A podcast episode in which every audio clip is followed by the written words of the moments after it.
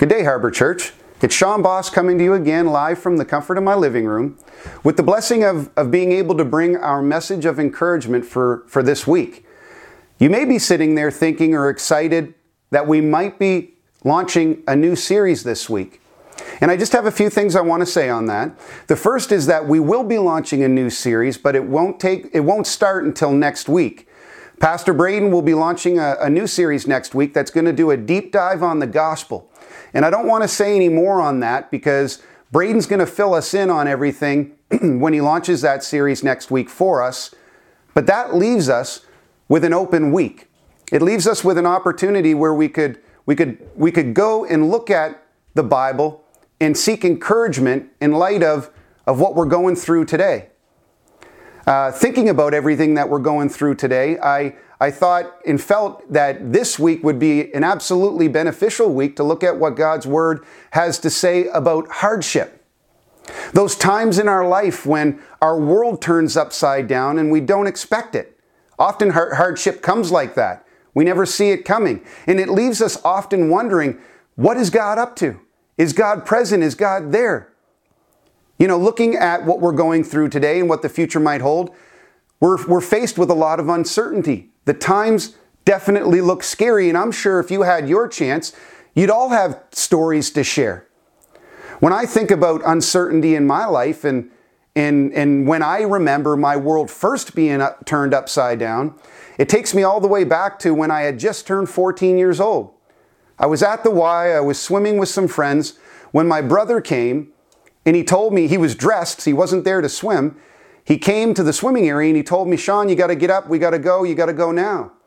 And thankful for the opportunity to have an argument with my brother, I said, I'm not going anywhere. What are you talking about? And he, and he used some rather colorful language in persuading me to get out of the pool because we had to go. So I did listen. I got dried off and I got changed. And when I made my way out of the doors of the Y, I, I found myself going to or, or getting into a car that had my aunt, my mother, and my brother in several bags that were packed with all our belongings. You see, the reality was we, we, we lived in a very dysfunctional home, and my mom realized that it was, it was necessary for us to, to get out of that environment, and she took the steps needed to, to look after what was going to be an uncertain future. It was at that moment that I found out we were, we were on our way to a shelter where we stayed for several months. And from there, you know, our, our life continued. But thinking about uncertainty, that, that's probably the memory I have that comes to my mind first. But when I flash forward or when I, when I move forward all the way to today, I still face times of uncertainty. Matter of fact, this week, I just, I just recently found out this week, as well as a few employees that report to me, that we were going to be losing our jobs. Our jobs were going to be coming to an end on, on April the 30th, and uh, after that point, we weren't going to have employment. So when I combine that, when I combine that with a global pandemic that we find ourselves in today, the whole world seems like it's upside down. It definitely seems scary. And truthfully speaking, looking at the history or looking at the course of human history and using the Bible as probably the most accurate book or accurate um, accurate content for what took place over the course of human history, one of the things that we realize is that wars and famines and plagues and, and, and pestilences and hardships, they were a part of life over the course of its entirety. But thankfully, looking at God's Word, we also see powerful truths that enable us to endure, that enable us to stay calm and have peace while at the same time responding and helping those in their time of need.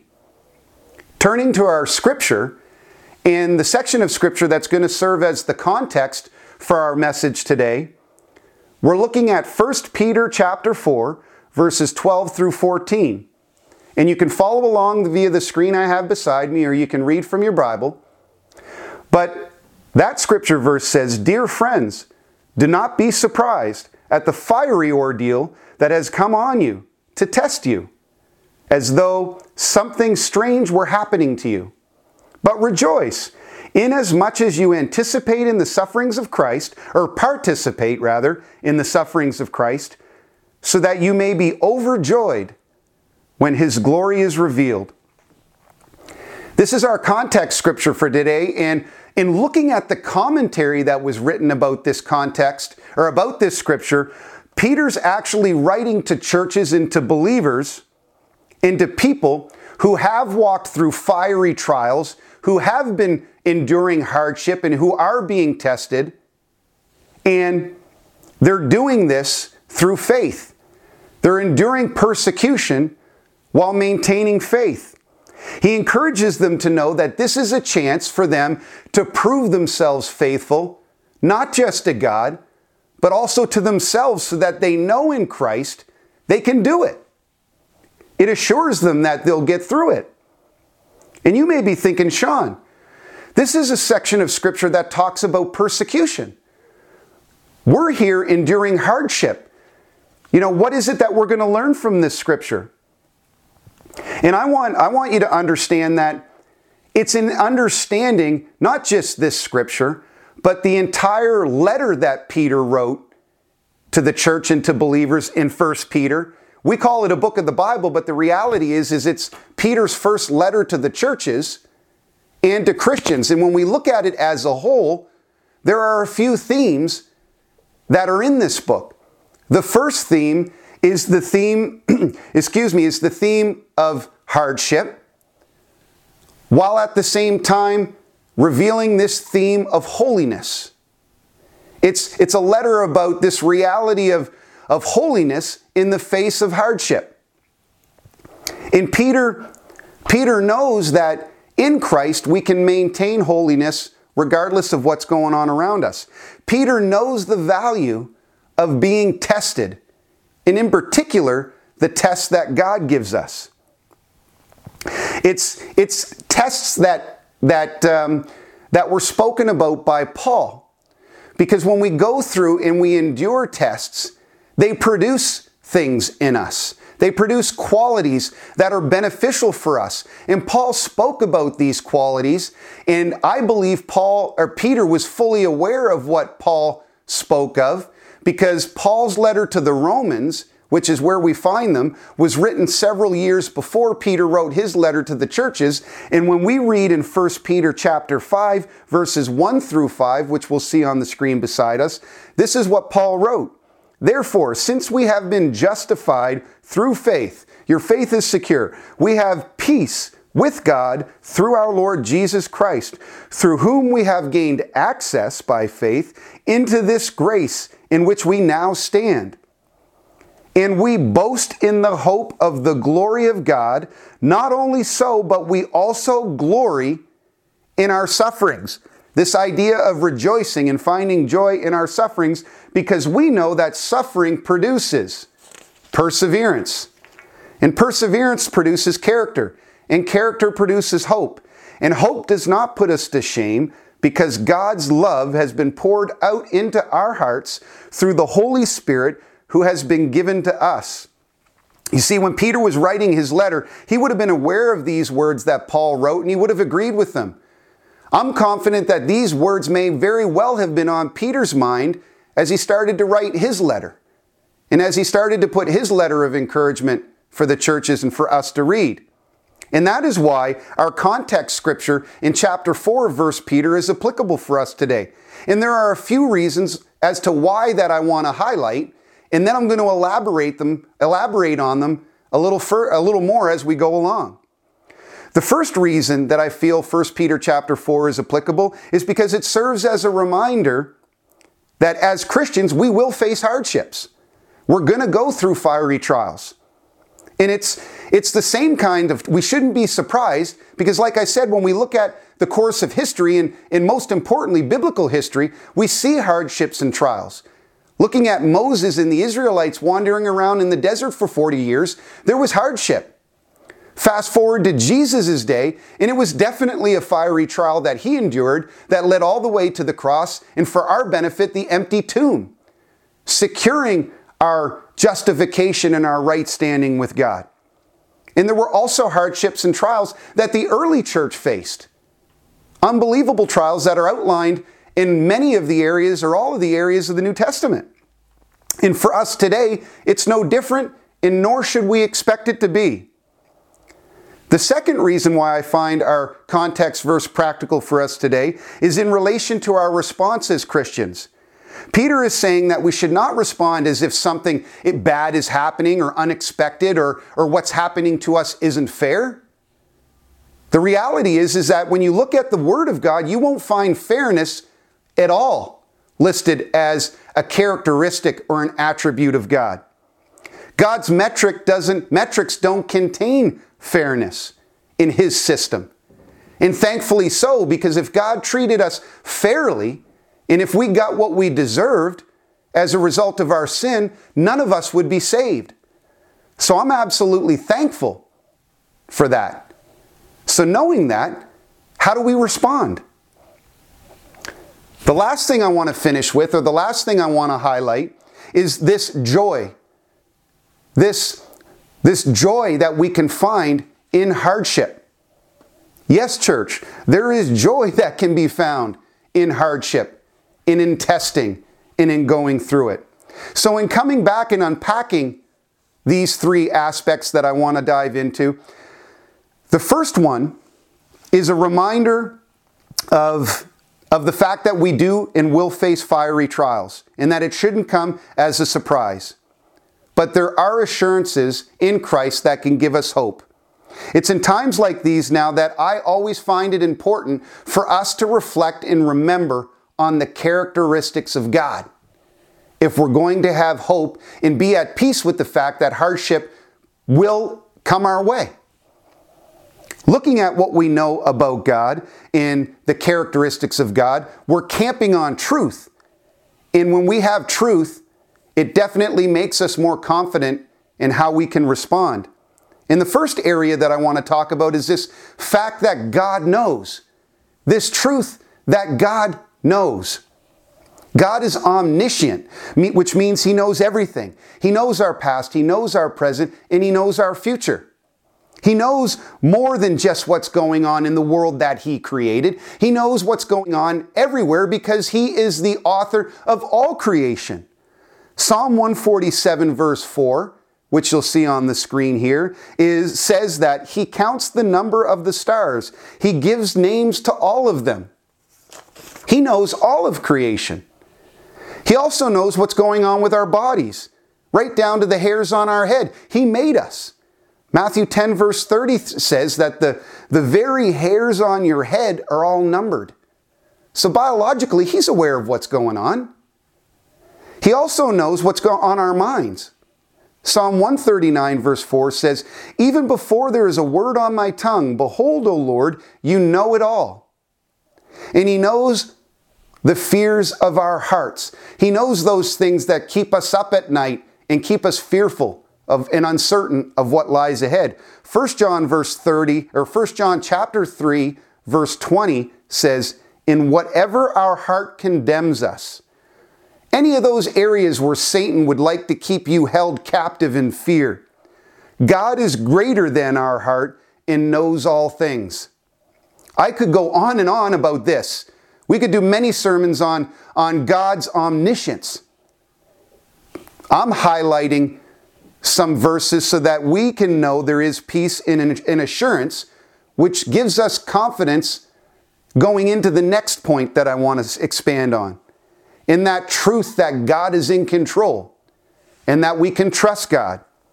A former pastor and good friend of mine named Buck Booker used to always say, when talking about God's ability to control all of creation, he used to say, Our God is large and He's in charge.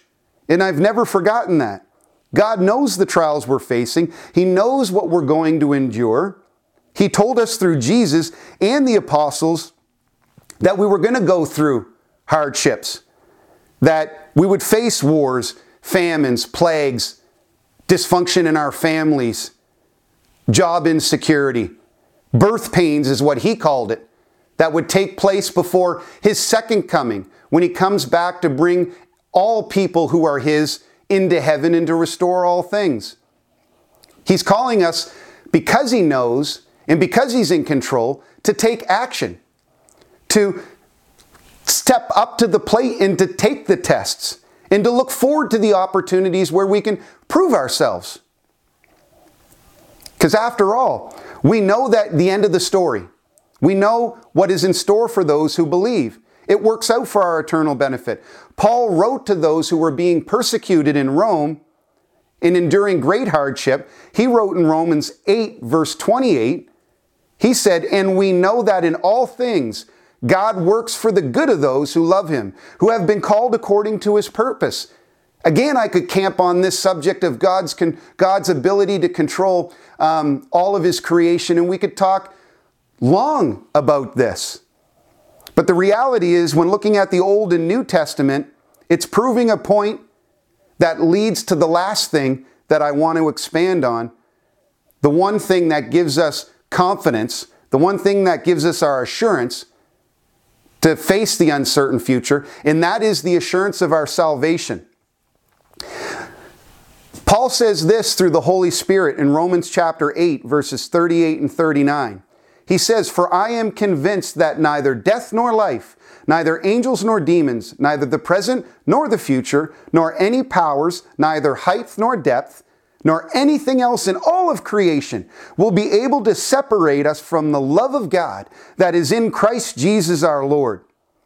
You see, it's this truth, with all the others that I've talked about today, that I find come out of the context verse that we, that we started with in 1 Peter chapter 4.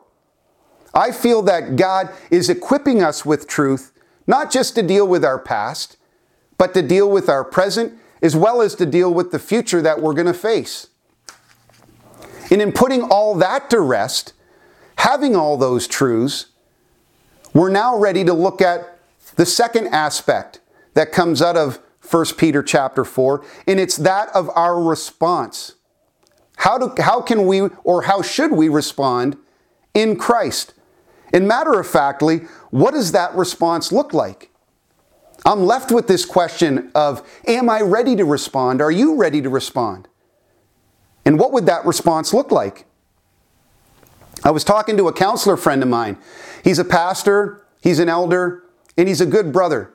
His name is Jeff Clark, and I was speaking to him earlier this week about what it was that I was going to be talking about, and, and I, was, I was talking about, you know, what responding in Christ might look like. And he, he, he, he led me to Scripture. He pointed out some, some areas of Scripture that reveal to us what a Christian responding looks like. He reminded me of, of the wedding feast that Jesus spoke about in a parable which then had me reminding myself of the unfaithful servant, servants in this reality that we need to prepare first and foremost so that we can be ready to respond.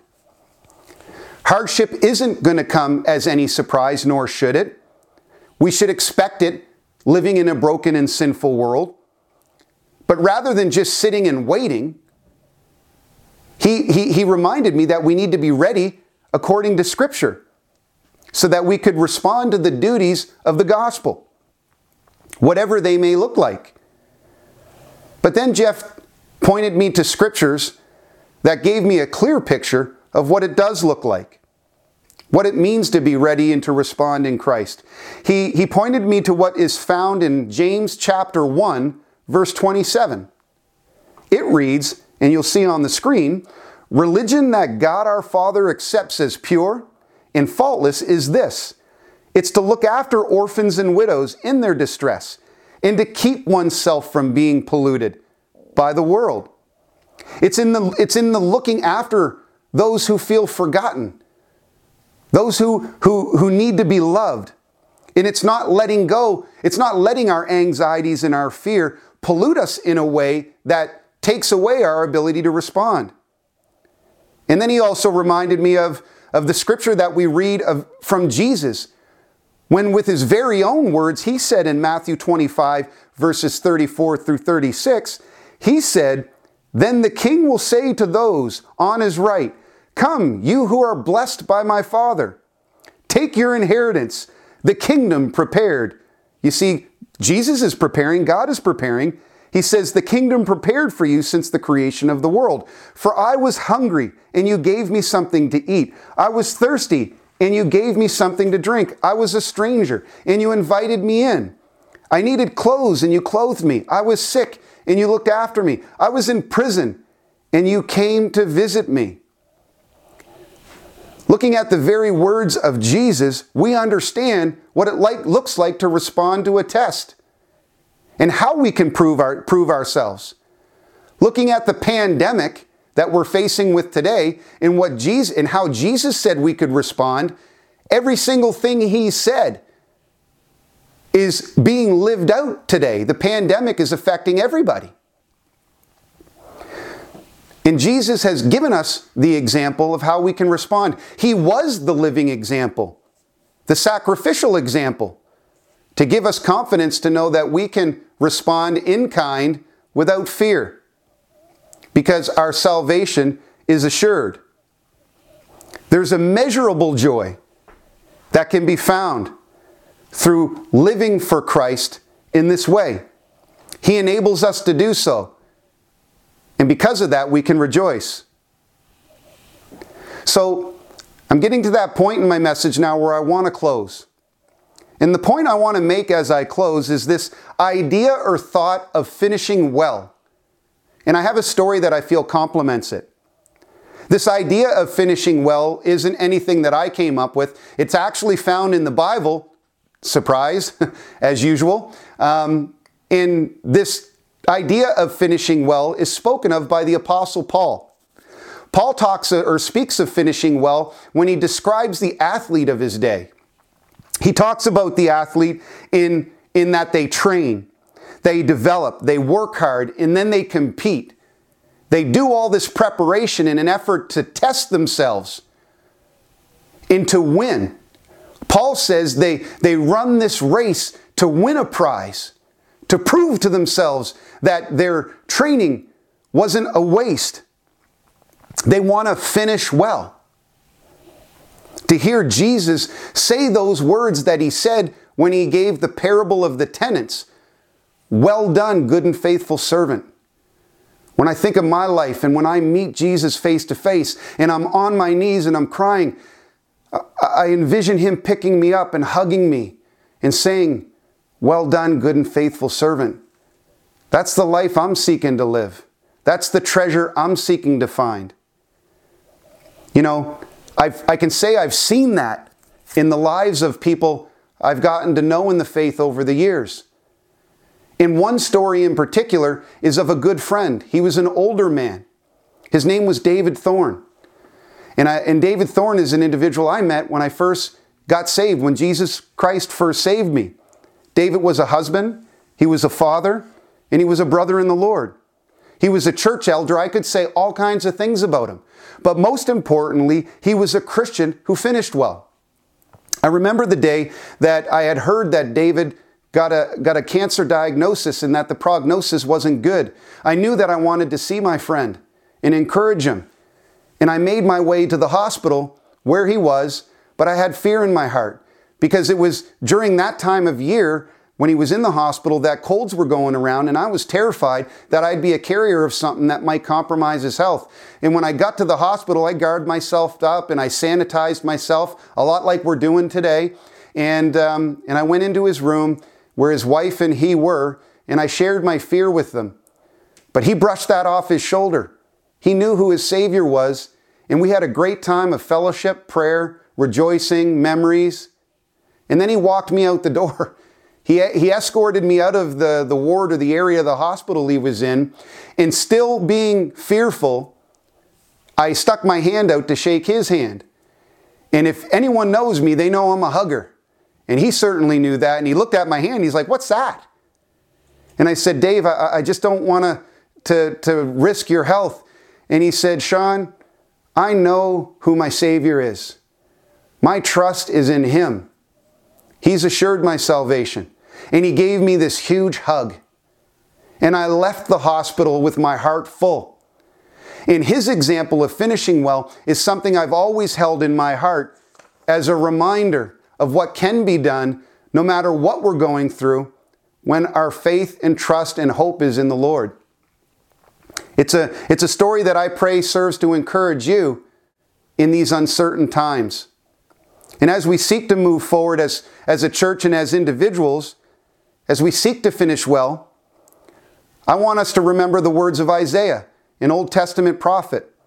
In chapter 30, 33, verses 6 and 22, Isaiah said, He will be the sure foundation of your times, a rich store of salvation and wisdom and knowledge. The fear of the Lord is key to this treasure. For the Lord is our judge, the Lord is our lawgiver. This is verse 22. The Lord is our king. It is he who will save us. In the face of uncertainty, church, Christ is our foundation. In the face of uncertainty, he will save. He is mighty to save, as the song sings. So if you are afraid, if you're isolated and feeling alone, I would encourage you to reach out because there are those who have been prepared and who are ready to minister, to step up to the plate and to take the test, to share, not just share the gospel, but to live it out so that you can have hope and then hopefully live out the gospel in your own life for those in need that you may know.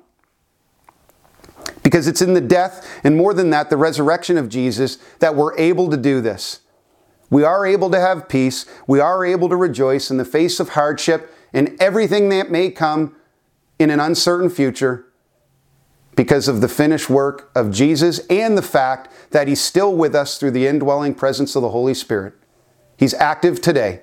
And I pray and look forward, I pray for you and look forward to fellowshipping with you in the future at our church or wherever I have the chance to meet you. And I say, God bless.